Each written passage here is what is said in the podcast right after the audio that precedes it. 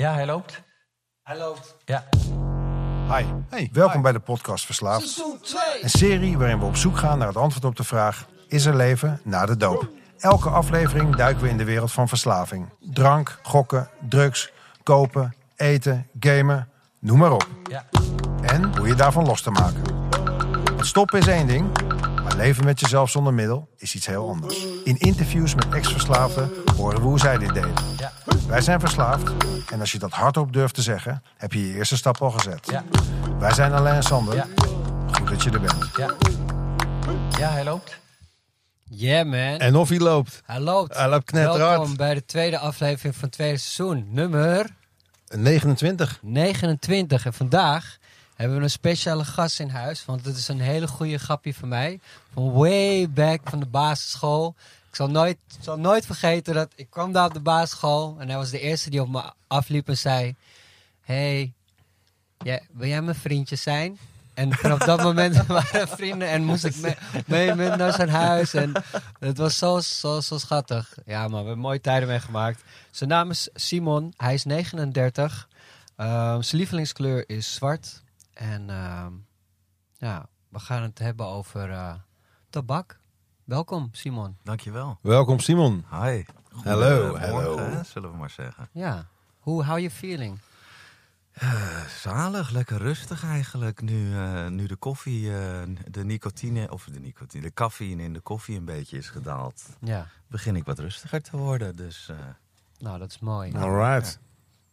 Fijn. ja, Ja.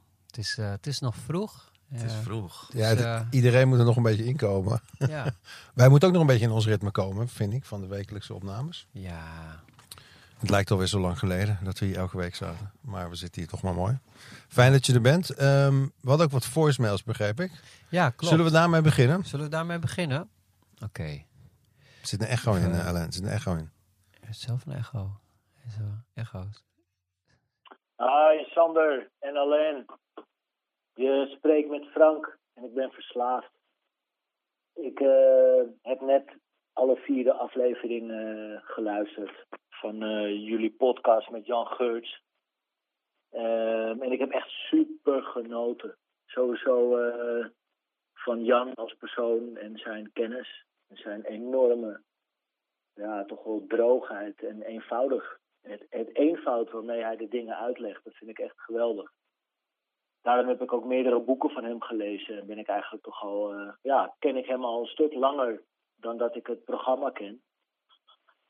Ehm, ja, dus ik heb echt genoten. En ik vind dat jullie het trouwens ook echt super tof doen met z'n tweeën. Echt geweldig. Dus eh, ja man, ik ben echt, eh, echt heel erg tof dat jullie dit doen. Ik vind het ook super tof dat ik... dat ik jullie ook in de meeting tegenkom. En dat we fellows zijn van het fellowship. En eh, van het 12-stappen-programma. Geweldig, man. En ik moet je eerlijk bekennen, ik zou het echt heel tof vinden. En ook wel eh, bepaalde behoefte hebben eigenlijk. Om naar aanleiding van deze podcast met Jan. ehm, ja, eens een keer verder te praten hierover. Omdat hij zegt nogal wat, hè? En dan helemaal in relatie tot ons 12-stappen-programma. En, en, en ehm, ja, weet je, ik zou het echt heel tof vinden om hier een keer eh, verder over te praten. En, eh, ja, wie weet doen we dat nog wel eens op een informele wijze. En voor hetzelfde geld, eh, ja, moeten we maar gewoon een keertje plannen of zo. Maar goed, ik zou dat heel erg tof vinden. En ik kan me zo voorstellen dat jullie dat ook wel, ja, nou, al doen. En met z'n tweeën doen. En misschien nog wel met meer mensen. Kies 1 om het volgende bericht te beluisteren. Ja, die Frank. Hey, die Frank.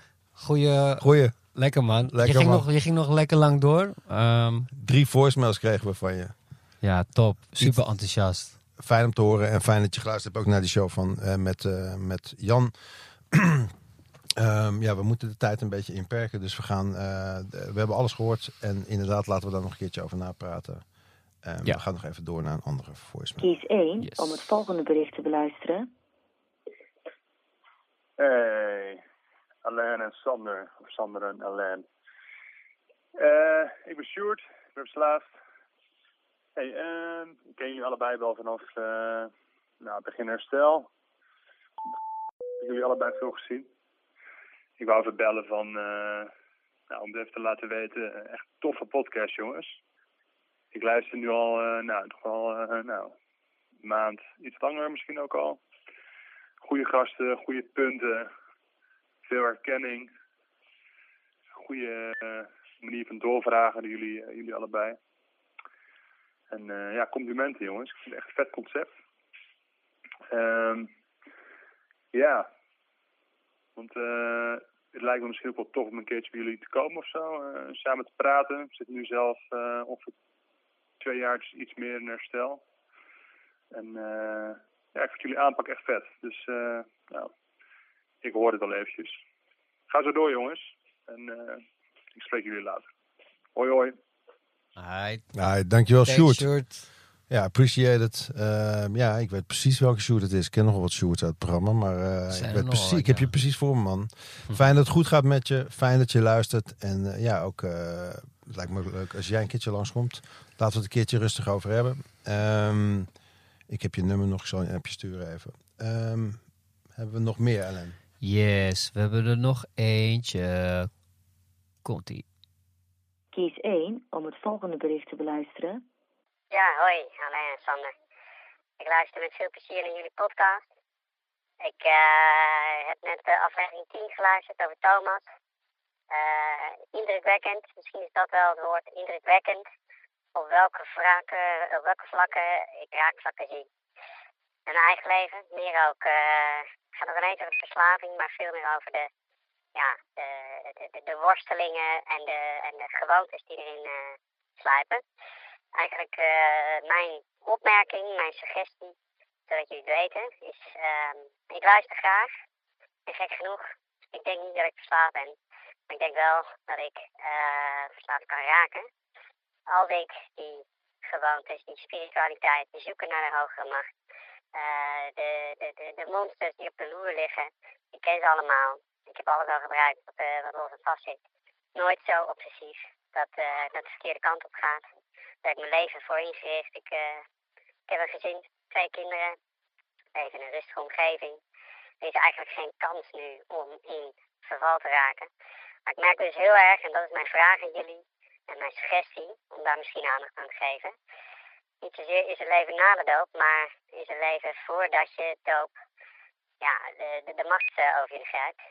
En ik denk gek genoeg dat heel veel van de methoden van NA en andere opties die jullie aanbieden, dat die juist helpen voor die groep mensen, en ik ken er zoveel, die juist die, ja, die drukte, die stress en al die dingen die daarin meespelen, ja, de baas willen blijven.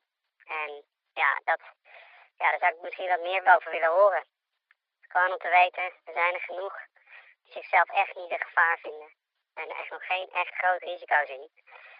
Ik ben er misschien één van. Ehm, nou, ik ben zo'n luisteraar. Leuk als je er aandacht aan kunnen ge- geven. En eh respons. Kies U hebt al uw berichten beluisterd. Wauw. Ja. Yay. Dat is interessant. Dat is echt heel interessant. Wat, eh dankjewel voor je bericht. Ehm, ik vind het heel cool. Ehm, willen jullie er wat eerst over zeggen? Of, eh? Nou, ik, ik, ik, ja, ik wil er wel wat over zeggen. Nou, Wat ik mooi vind is dat hij de spiritualiteit in het verhaal meeneemt, ook als zijn eh, eventuele eh, verlossing van het willen gaan doen. Ehm, het is interessant dat het, het, het, hij zit in, een, in het keurslijf, kinderen, hè, familie, dus het gaat allemaal goed. Maar tegelijkertijd neigt hij toch naar ik wil het gaan doen. En dat vind ik heel interessant, want waarom wil je het gaan doen? wat zit daaronder? Wat zit daarachter? Ja. Nou ja, ik vind het op zich wel grappig dat, je, dat hij een eh, soort boodschap van, nou niet, ja, misschien toch wel preventief dingen op tijd inschatten. Iets wat hij dus doet, hij heeft zijn leven daar een beetje op ingedeeld. Maar ja, zoals wij, of laat ik voor mezelf praten, zoals ik hersteld ben, ik moest, ik had mijn rock bottom, heb ik nodig gehad, zeg maar. Daarvoor dacht ik, hé, hey, gaat allemaal nog? Nou, het gaat nog. Ik heb mijn kind nog, ik heb mijn huis nog, ik heb mijn baan nog. Ik denk dat ik zonder mijn rock bottom niet was veranderd. En dat is geen sinds een, een aanmoediging voor mensen om hun rock bottom op te gaan zoeken. Nee. Maar als je deze mate van reflectie eh, op de voicemail achter kunt laten, dan denk ik dat je al weet waar je valkuilen zitten. Ehm, en wat jij zegt, Simon, vind ik ook wel heel mooi. Van wat is de aanleiding om te gaan? Waarvan wil je ontsnappen? Weet je, een hoop mensen zeggen van ja, ehm, waarom gebruikt je? Een hoop mensen weten dat niet altijd. Je kan ook andersom denken van wat brengt gebruik jou? Dus als, Mhm. dat, als dat een veilig gevoel is, ja, ik weet niet. Misschien moet je dan een grotere bank kopen. Of ik, ik weet niet zo goed hoe dat zit. Maar spiritualiteit is zeker, denk ik, een heel belangrijk ding daarin. Dus het is, weet je, bij ons zeggen ze ook in het programma: het is een spiritueel probleem. Wat we op een rationele manier altijd hebben proberen op te lossen Klopt. met artsen en eh gesprek, eh, therapieën erover. En to- denk- toch een ontevredenheid in jezelf, waardoor je grijpt naar iets om daar voor een moment je geluk uit te halen. ja, ja, dus even niet zijn waar je nu bent. Dus ik zou inderdaad zeggen spiritualiteit. Maar Misschien, jij zei iets heel moois. Jij zei: Ik moet naar rock bottom. En ik zou dat willen vertalen als jij moest groot contrast meemaken om te beseffen wat jij wilde. Dus als jij niet had meegemaakt wat je absoluut niet wilde, rock bottom op die plek waar jij toen zat, Mm. kon jij ook niet het licht zien en zeggen: Weet je wat? Ik wil die andere, dat andere pad op, het pad van het Ja, licht. ik- En die beloop je. Maar ik zag het licht niet, man. Ik serieus, ik was ten einde raad. Echt waar. Maar nu wel. Ja, zeker, zeker, zeker. Maar ehm, het, lijkt, het lijkt net, ik kwam gewoon hopeloos binnen. Het was mijn, echt mijn, dat zegt schrijvers ook in die boeken. En dan denk ik, ja, klinkt wat theatraal. Ik geloofde er eigenlijk niet eens toen ik binnenkwam. Dat het kon om te leven zonder. Dat is ook een van de redenen waarom we deze podcast zijn begonnen. Van, zelfs als je een tijdje gestopt bent, denk je... hoe lang ga ik dit volhouden? Hoe kun je leven zoals vroeger met feesten en vette plekken... en vette dingen die je deed. En eh, de kleine momenten zonder angst of zonder alleen te voelen, zeg maar. Mhm. En dat zit gewoon allemaal in je. Ja. Dus maar... ehm, Maar wat ik misschien wat ik van deze jongen is dat hij bijvoorbeeld denkt. Kijk, hij maakt geen contrast mee op dit moment. Dus hij heeft zijn familie, dat loopt allemaal. Hij heeft zijn werk, Mhm. hij heeft zijn stabiliteit. Maar hij neigt naar iets wat contrast gaat zijn. Wat gaat zijn wat hij niet wilt. Want hij geeft al aan, hoe kan ik een leven hebben voordat ik het wil gaan nemen? Voor de doop in plaats van na de doop. Ja, maar eh, weet je, ik, ik weet gewoon niet zo goed of deze meneer... ehm, ehm, ik denk dat er mensen zijn die gewoon wel kunnen gebruiken... en er niet verslaafd aan raken, zeg maar. Weet je. Ik, ik persoonlijk heb het al eens eerder over gehad. Ik ben niet tegen drugs of tegen drank. Je bedoelt die mensen die niet eh, verslavingsgevoelig zijn en kunnen zeggen, nou ik doe Ja, het een keertje. Ja, ja. Het is best is het ook- af. Ik, weet je, ik vind het ook lekker om me in iets te, iets te verliezen, zeg maar. En het is best lastig om de hele tijd het roer te hebben. Nou, dat kun je overdragen aan een god of aan eh, een andere vorm van spiritualiteit. Mhm. Eh, je kunt je excessief verliezen in sporten, hebben mensen Ja. eh, in de show gehad. Je kunt, ik vind verliezen in creativiteit vind ik een hele mooie, krachtige manier om, ja, om uit je hoofd te komen of je onderdeel te voelen van iets groters, zeg maar. Weet je wel.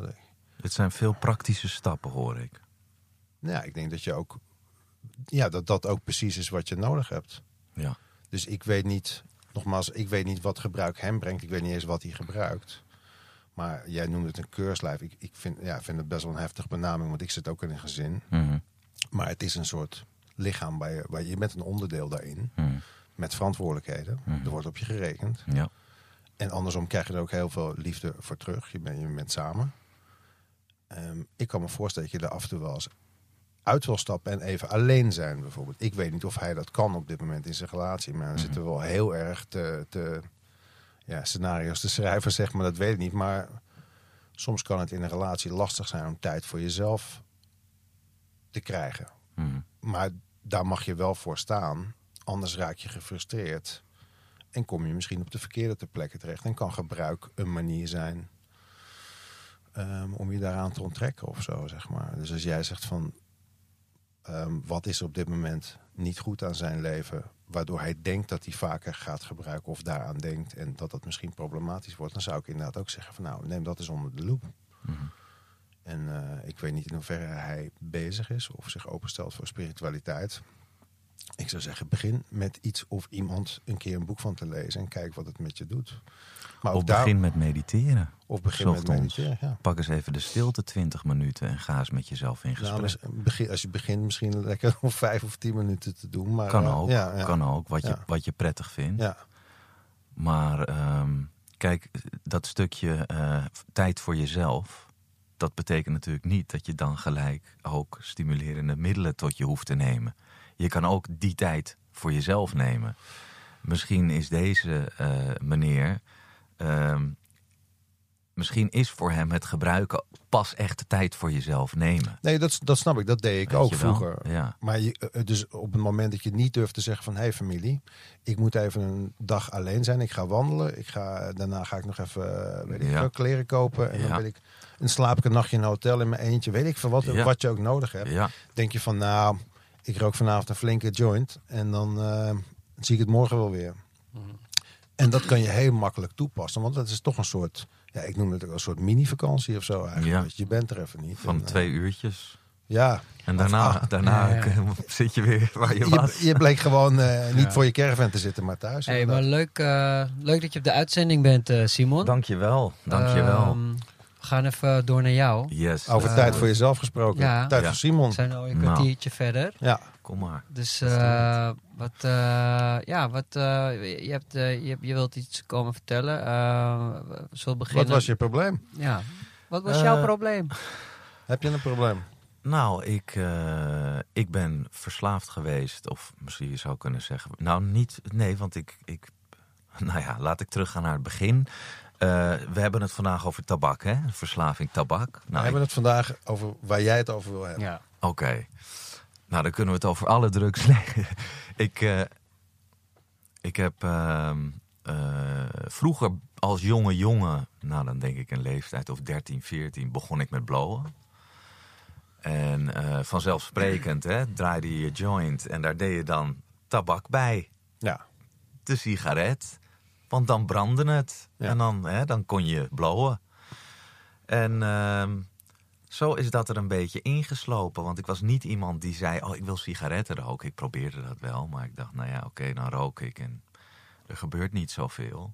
Nee. Eh, ik Maar als je wel- een joint rookt, Dan gebeurt er wat. dan gebeurt er van alles. Dus ik dacht: Nou, dat. Wat gebeurde er dan? Ja, wat gebeurde er met je?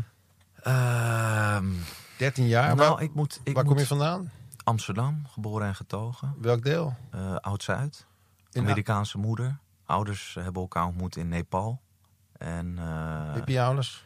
sorry? Hippie-ouders? Hippie een beetje? ouders, ja. Free spirits. En eh, mijn vader is oorlogsslachtoffer. Eh, is er niet meer. Mijn moeder kwam uit upstate New York, Syracuse. Ehm, en die, die heeft mijn vader daar ontmoet. En die zijn zo samen richting Amsterdam getrokken en hier Nice. gebleven.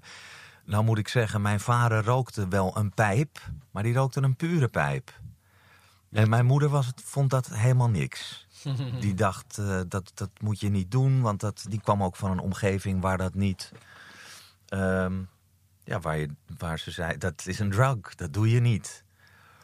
En mijn vader, tegelijkertijd oorlogsslachtoffer, eh, posttraumatisch stresssyndroom, die ging toch wel op zoek naar, ja, naar iets wat hem, een- hem een bepaalde rust gaf. Scher- scherpe randjes er. eh. Maar is het onbeschoft om te vragen welke oorlog hij... eh, Tweede Wereldoorlog. Tweede Wereldoorlog. 1940, 1945, Bergen-Belsen. Ja, oké. Ehm, dus ik heb, ik heb dat wel gezien als jonge jongen. En dan zag ik hem die pijp roken. Wat, en wat ik dan deed. En dan was ik, was ik acht, negen misschien. En ik, je ziet toch dat je vader die pijp rookt. Toen leerden we elkaar net kennen. Toen kwam ik op eh, de ja. basisschool. Ja. En, en mijn, mijn moeder wil natuurlijk niet dat dat gebeurde voor de kinderen, Nee. weet je wel. Maar ja, ik heb het toch wel eens gezien als klein jongetje. En dan was er niemand. En dan dacht ik, hoe doet hij dat nou? En dan pakte ik die pijp en dan ging ik achter de bank, Ja. achter de houten bank. En dan ging ik met dat vuurtje, ging ik hetzelfde proberen. ja. Er zat niks in. En hoe oud, sorry, hoe oud was je toen? Negen, tien. Ja, ja, ja. Gewoon even... Even dat pijpje Ja, pakken en dat vuurtje erbij houden. Nou, er gebeurde niks, maar er zat ook niks in. Maar misschien een minimale. Maar ja, dat, ik wist niet eens hoe je moest inhaleren. Ehm, maar dat is natuurlijk wel een eerste moment van. eh, ah, dit bestaat. Het is, het is- het is zeg maar afgezien van het blowen van zelf. Interesse. Nou, het eerste moment dat ik met, met blowen werd geconfronteerd. Nou ja, het- Je, je hebt zeg maar de roken zelf, maar je hebt ook de handelingen. Dus of dat nou het draaien van een joint is, of het, eh, het installeren van een bong, of weet ik veel wat. Mhm. Dat is ook wel interessant, zeker als je klein kind bent. En je ziet je vader dat ritueel een paar keer doen, denk ik inderdaad. Hij draaide dan niet, hè? hij stopte het dan in zijn Ja, natuurlijk, hij rookt een pijp. Hij rookte een puur. Ja, ja. Maar ik dan als kind, hè, dan, dan eh, nou, hadden we groepen vrienden en met jonge jongens met z'n allen, weet je wel, in huis zitten en een blow roken in mijn, in mijn kamer. Ik had een, een vrije omgeving, dus dat mocht. Mijn Maar, maar wacht even, hoor, want je, Ja. zei- wat was de eerste keer dat je zelf blode? Want ik vroeg van, van wat deed het met je? Nou, dat ga ik je vertellen. Dus de eerste keer was het eigenlijk dat moment. Dat als ik als klein jongetje Mhm. dat pijpje pakte, dat noem ik een moment van proberen om te blowen. Ik heb het daarna nog op mijn, eh, ik moet zeggen, rond mijn elfde, twaalfde, hè, begon ik met vrienden eh, op straat een sigaretje te roken. Oh, dat weet ik ook nog wel, ja. En dan kwam mijn vader mij tegen. En dan liep hij naar me toe en dat vond hij verschrikkelijk. Ja. Dat ik tabak rookte. Dat vond hij verschrikkelijk. En dan ging hij naar me toe en dan zei hij... Rook je? En dan ging hij kijken of ik erover ging liegen. Maar hij had het gezien van de overkant. Ja, dat ik op een pleintje... En dan zei ik, nee, ik rookte niet. En dan keek hij me aan en dat raakte hem echt. Dat deed hem pijn. Dat je loog tegen hem. Maar met blowen had hij een andere. eh, daar had hij een hele andere kijk op. Dus dat mocht. Ja. Ik mocht wel blowen, maar sigaretten. Waar- waarom was dat, denk je? Omdat hij. Hij hield van blowen. Hij hield van het concept blowen, wat het met je deed. Ja. De, de, de, misschien voor hem de rust die het hem gaf. De spirituele connectie. Ik heb nooit eh, in detail met hem daarover gesproken. Omdat toen ik 18 werd, werd hij ziek. Zou er ook nog gedeeltelijk mee te maken kunnen hebben. Dat is misschien voor later. Want hij heeft uiteindelijk binzwanger dementia gekregen. Dat is een vorm van dementie waarbij er minder eh, witte eh, hersencellen worden aangemaakt. Dan kan je niet meer functioneren. Dus je bent gevangen in je lichaam. Dan moet ik zeggen, hij is ondervoed geweest in de Tweede Wereldoorlog. Hij, heeft, hij was beeldend kunstenaar, dus heel veel met verf en oliën en gassen. En het blowen erbij. Maar wellicht kan dat ermee te maken hebben dat hij daardoor die herseninfarctjes heeft gehad. Ik wil ja, niks in de lucht gooien, maar ehm, misschien een combinatie van. Ja. Dat weet je niet. Misschien zijn het de genen. Dat zou ook nog kunnen. En toen op latere leeftijd, toen, ehm, toen ben ik dus een beetje sigaretten gaan roken. Nou, dat Ja, vond ik niks. hoe Kocht je die, vond je die, stal je die? Hoe kwam je aan Eh, sigaretten? die kochten wij. Die kochten wij, ja. En dat werd ook meegegeven in de winkels. Ik kan me ook herinneren dat ik wel eens... Ja, ik- zeker. Dat was helemaal geen probleem. er was geen probleem. Je haalt gewoon, je zegt gewoon dat je het voor je, voor je moeder of Ja, papa Dat, haalt. dat bedoel, natuurlijk. ik ging ook naar de koffieshop en was ik 13. Ik zei, Ja. ja. ik moet wiet hebben. Ja, voor wie dan? Ja, voor mijn zuster. Nou, en dan kreeg je wiet, ja. weet je wel. En toen de eerste keer dat ik ging blowen... nou wil ik geen... eh, dat is een, een oud vriendje van mij. Eh, Zit hij in deze studio op dit moment? eh, nee, Nee. asking, just asking. Het is, eh, het is een, eh, een, een, een zoon van een hele bekende BN'er in Nederland. Nou ja, waarom ik dat zeg, who gives a shit. Hij, ga- hij denkt dan nou, wie... Ja, ik weet het al, maar ga door, we gaan geen namen noemen. Die kwam naar mijn huis. Hij luistert of zeg het of zeg het niet. Nee, we gaan geen ook- namen Nee, noemen. daar, Jacob. Nou, Nou, ma- maak Jacob. er, maak Jacob. ervan wat je wilt. Voornaam mag. That's it. Ja. That's it. Ehm, en ehm, die kwam naar mij toe en die zei: hey, moet je luisteren. Dit, ik heb wiet gekocht, we kunnen gaan blowen. Ja. Nou, dat wilde ik wel proberen. En eigenlijk op mijn dertiende begon ik de eerste joint te roken. En de- ik was eigenlijk gelijk hoekt. Voelde als- Voelde als thuiskomen. Voel als thuiskomen. Nou, ik je slaat de spijker op de kop. Dat is Ja. precies wat ik wilde zeggen. Ja. Ik dacht, this is it. En dan ben je jong, dan ben je onbewust. Hè? En dan, ga je, dan blow je door jarenlang. En je denkt, ja, Was het meteen eh, wekelijks, dagelijks? eh, ja, ja. dagelijks. En had je vader dat door? Hadden je ouders dat Ja, door? ja. En wat zeiden die ervan? Nou, ik zei in het begin wel, als ik wil op een feestje, wil ik wel kunnen blowen hoor. En zeiden ze, ja, nee, dat, dat, Dat is oké. dat begrijp ik. En eh, kijk, ze, Heb jij zelf kinderen? Nee. Zou jij, zou jij het oké vinden als je zo'n eh, op zijn dertiende begint met blowen? ehm, Zou je daar zorgen over maken? ik zou me daar eh, geen zorgen over maken. Nee. Ik zou. ehm, kijk, je maakt je er zorgen over. Alleen je maakt je zorgen over iets waarvan ik zelf denk. Daar heb je niet de macht over die je denkt dat je erover hebt. Nee. Maar dan nog, ik bedoel, Je kan dan zeggen, adviseren natuurlijk ja, je kind. vind, vind, je het een, vind je het goed om dat op die leeftijd al te doen? Ehm, als ik het doe, ja. Kijk, ik, ik, Wacht even hoor. ja, nou, nou, misschien wordt het. Vanaf je tienerjaren hebben we het nu over? Nee, vanaf mijn dertiende. Van, je, je zegt vanaf Ja. je dertiende vroeg van, nou ja, vonden je ouders dat? Nou, die waren er op zich oké mee. Ook al bagatelliseerde jij misschien een beetje de hoeveelheid of de frequentie waarmee je blode. Mhm. En eh, nu, nu ik, ehm, Goeie vraag die je stelt. nou ja, ik vraag het me gewoon af. Weet Ja, je onderdrukt je, je, hoe heet het, ontwikkeling. Weet je, Ja, maar- ik heb ook gedaan op bepa- vroege een bepaalde leeftijd. Ik ben ook al met dertiende begonnen. Klopt. Ik, eh, ik, heb, ik, eh, ik sta heel erg stil. Ja. Ik heb heel veel eh, dingen die ik nu pas, weet je, nog aan het ontdekken ben. En, en, of dingen die gewoon nooit echt zijn, ja, gewoon, weet niet. Het is wel, eh, het is heel erg risico. eh. ja, ik, vind ook, ik vind ook heftig of zo, wat dat, want dat thuiskomen gevoel. Maar ja, ik, je hebt Ik- de, ik heb je nog niet eens de vraag laten beantwoorden. Daarom, Sorry. daarom. Dus Hm. ik zit te wachten. Nee. Ik, ehm, kijk. Even om op jou in te haken over een bepaalde... Ik heb gemerkt dat toen ik jarenlang blode en ik stopte... dat ik op een bepaalde manier stoned ontwikkeld was... maar nuchter nog een kind was.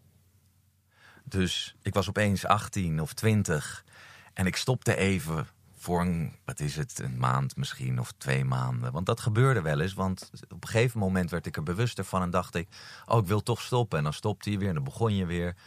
En in die momenten van stoppen leerde je weer van, ah waarom doe ik het of waarom wil ik het juist niet doen. Hm. Ehm, dus ik moet dit goed, ik wil dit goed verwoorden. Ehm, kan jij je vraag nog één keer stellen? Sorry. Ehm, als jij, vind je het verstandig dat iemand van 13 of 14 eh, dat. eh, zou je daar zorgen over maken als je zo'n zoon of dochter had die daar op zijn of haar 13 of 14e Oké, mee bezig is, zoals jij daarmee bezig Ja. was? Ik denk in het leven dat wat wij, waar wij staan en wat wij doen, dat dat precies is waar we moeten staan en wat we moeten doen. Dus op het moment dat eh, mensen zeggen: Ja, ja, ik, eh, ik, ik, ah, ik, eh, ik wil stoppen, maar het lukt niet. Dan ben je er nog dan niet ontstaat er een bepaalde weerstand. Dan ga je met jezelf in gevecht. In plaats van dat ik denk juist, je moet het.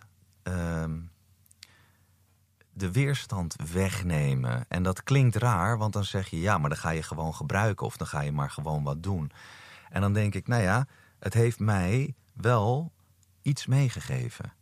En ik had ook kunnen zeggen, nou ik begin op mijn dertigste en dan had ik dat proces van mijn dertiende tot mijn twintigste, van mijn dertigste tot mijn veertigste moeten meemaken. Dus ik ben blij dat dat toen al is gebeurd, omdat ik daar toch wat van heb meegekregen in mijn optiek.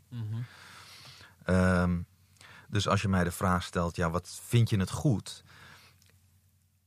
Ja, jij gelooft, Maar wat- niet, niet, jij in, gelooft niet, dus- niet in een goedkeurende zin van dat je een ouder zegt, ja. eh, eh, eh, ja, het- Nee, ik snap wat jij Het lijkt een hele simpele het- vraag, dat is het voor. Er zijn twee kanten van het verhaal. Aan de ene kant, maatschappelijk gezien, zeg ik: nee, dat wil je niet dat een kind dat doet. Aan de andere kant. Maatschappelijk gezien, hoe bedoel je dat dan? Nou, dat je een, een kind. De, de, kijk, als een kind drugs gaat gebruiken, dan. Dat is. Eh, confusing, dat kan verwarrend zijn. Eh, Daardoor weet een kind misschien niet meer, heeft een kind niet meer de helderheid. Wie ben ik? Waar wil ik naartoe? Wat wil Ja. ik bereiken? Maak je school af. Maak je school af. eh, focus je op je familie. Dat, dat, ik kan me ook herinneren dat ik bijvoorbeeld heel egoïstisch werd door te blowen. Mhm. Helemaal niet meer met een ander bezig. Niet meer met je ouders bezig. Niet meer rekening houden met mensen. Ja, ja, ja, zeker. Weet je wel. Maar tegelijkertijd denk ik, dat was mijn proces. Zodra ik zeg dit is niet goed, heb ik het gevoel dat ik in gevecht ga met het universum. Oké. Ja, Nou, dus jij dat is een duidelijk antwoord. In het lot, zeg maar. Van, Nee, niet in het lot. Ik geloof gewoon dat alles wat zo is, Is bedoeld. ook zo hoort te zijn. Ja. En dan gebeurt er iets. Dan kan je namelijk gaan loslaten. Dan kan je gaan vertrouwen. Dan, kan je, dan weet je, het is goed. Mm. Ik vind het ook een hele interessante gedachtegang. Alleen, ik, ik, denk, hem, ik denk hem ook wel eens. Ehm, maar dan denk ik soms aan mensen die op een hele slechte situatie zitten, die heel uitzichtsloos is. En dan denk ik, ja, wat valt er voor die mensen te leren? Gewoon eh, om dat leven te enduren totdat ze doodgaan van misbruik, geweld of oorlog.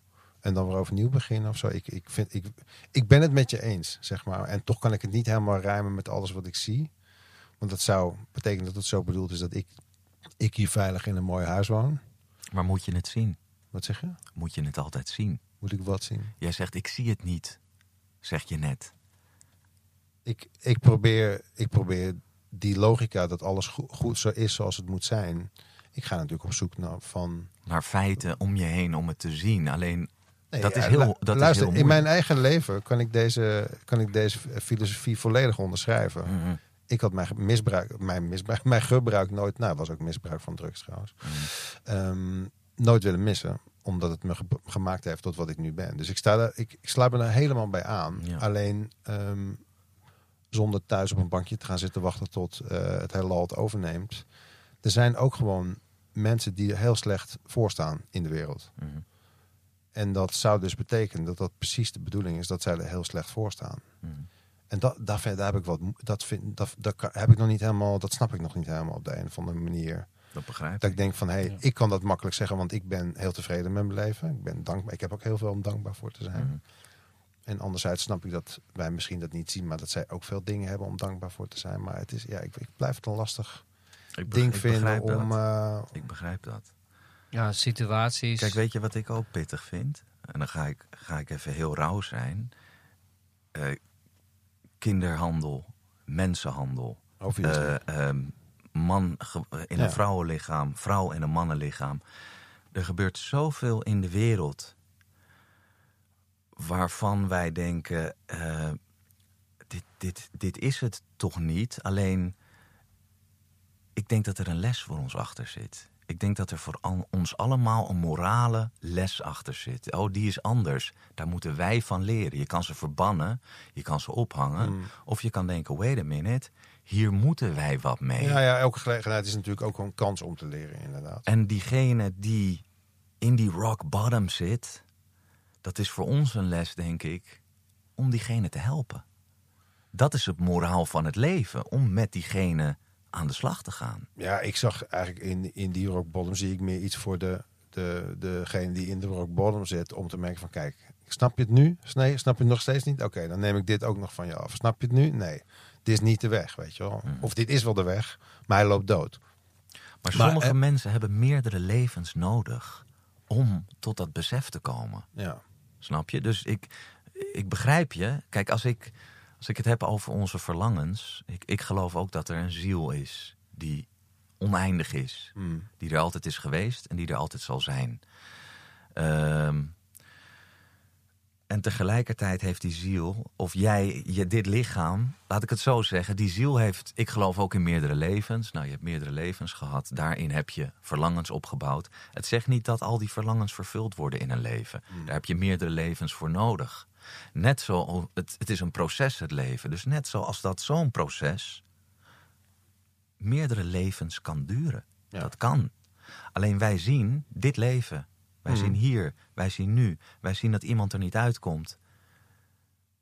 Maar er is heel veel wat we niet zien. zoals Alain het laatst zei, je bent geen mens, je hebt een mens tegen Jan. Ja, precies. Ja. Hey, heel even terug nog naar ehm, jouw gebruik. Ja. Ehm, je vertelt van, ik was 13. Dit, wat, wat, wat deed het met jou, zeg maar, dat, eh, die eerste joint? Want we, we hebben eigenlijk al eens ook een mooi bruggetje van de eerste keer dat je Ja, drugs ja, gebruikte wat deed dat met mij? en de laatste keer. Dat was eh, totale rust. Ik, ik- kijk, er zit een scheidslijn natuurlijk, want de rust kwam van de wiet. Snap je? Daar werd ik rustig van. Ik was altijd wel een beetje hyperactief vroeger. Dus ik sprong van al- naar alle kanten. Dus dat was voor mij ook een middel om even tot rust te komen. Maar de tabak, heb ik later gerealiseerd, is nooit geen enkele toevoeging geweest in het verhaal. Dat was hetgeen wat me moe maakte, wat me eh warrig maakte. ehm, Is ook vaat, bloed, bloedvaat vernauwen. Toch ook volgens mij de nicotine, zeg maar. ja, ja, Stinken, ziek. stinken. En, en dan kwam de, de eh, vriend van mijn vader, die is toevallig eh, voorzitter van de Cannabis Cup hier in Amsterdam. Toevallig. Toevallig, ja. En die zei: eh, ehm, Jullie moeten niet met die tabak roken. Jullie Ja. moeten dat puur doen. Ja, ja. En wij keken die man aan. We dachten: Je bent gek. Ja. Waren we f- 13, 14. En 23 jaar later dacht ik: Hij had gelijk. 23 jaar later, dus Later, dan was je dus, eh, nou, reken- 36 jaar. Reken naar 35. 35 ben ik gestopt met tabak. Heb ik gezegd: Ik rook helemaal geen tabak meer. Nee. Betekent dat dat je nu nog wel cannabis rookt? Ja, Aha, puur. kijk eens. Helemaal puur, ongebleekt vloeitje. En dat is. Maar niet elke dag.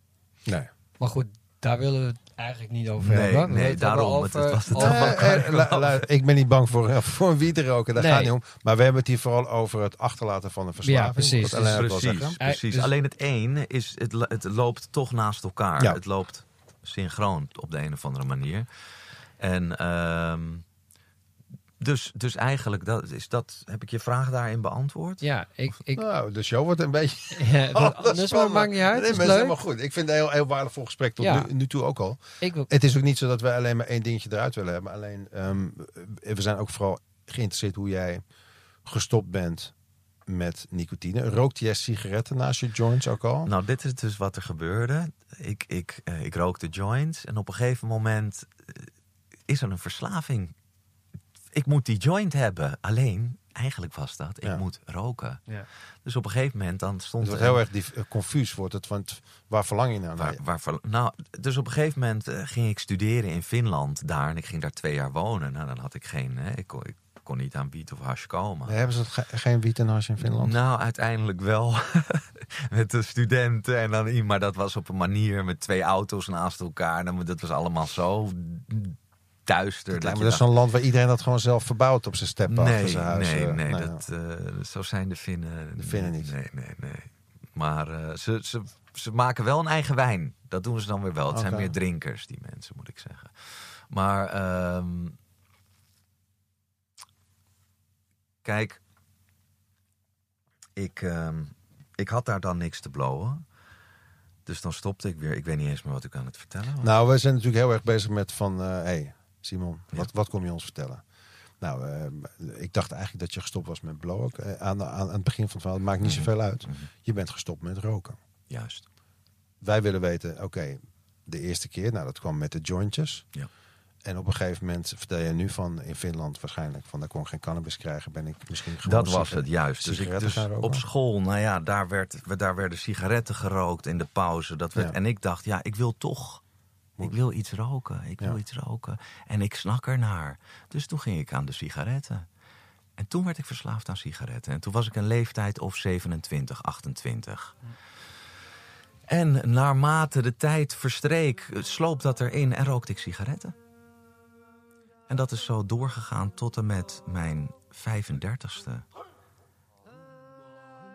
En toen dacht ik, toen, toen kwam er een soort besef van, eh, ja, het, het, precieze moment weet ik niet.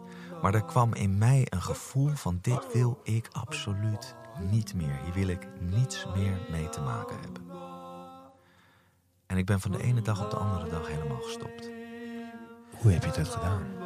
Ja, hoe zou hij dat gedaan hebben? Nou, daarvoor moet je echt luisteren naar deel 2 van ons gesprek met Simon. Ehm, ja, het was best een verwarrend gesprek voor ons. Omdat hij wel gestopt was met nicotine, tabakko, maar niet met de ganja. ja, ja, ja, ja. Ja. Wil jij er nog wat aan toevoegen? Ja. Ja. Nee, eigenlijk niet. Eigenlijk niet. Ik ben wel benieuwd naar het tweede deel eigenlijk. Ik vind het wel een interessant gesprek. En weet je, ik... eh, Mag ik godverdomme hopen? Zeker. En weet je, ik bedoel, voor ieder wat wils. En ik ben niet tegen het feit dat hij, hij, Simon, zo nu en dan aan een puur pijpje zit te lurken. Als hem dat goed doet, moet hij het zelf weten, toch? Dit is wel de langste aankondiging van een vervolgdeel wat we ooit gehad hebben. Ik ben er, ik ben er klaar voor. Ben je er klaar voor? Druk maar op de, next, eh, op de volgende. Of Doe je broek maar naar beneden dan. Dit was de podcast Verslaafd. Idee, productie en uitvoering Alain, Sander en Bas.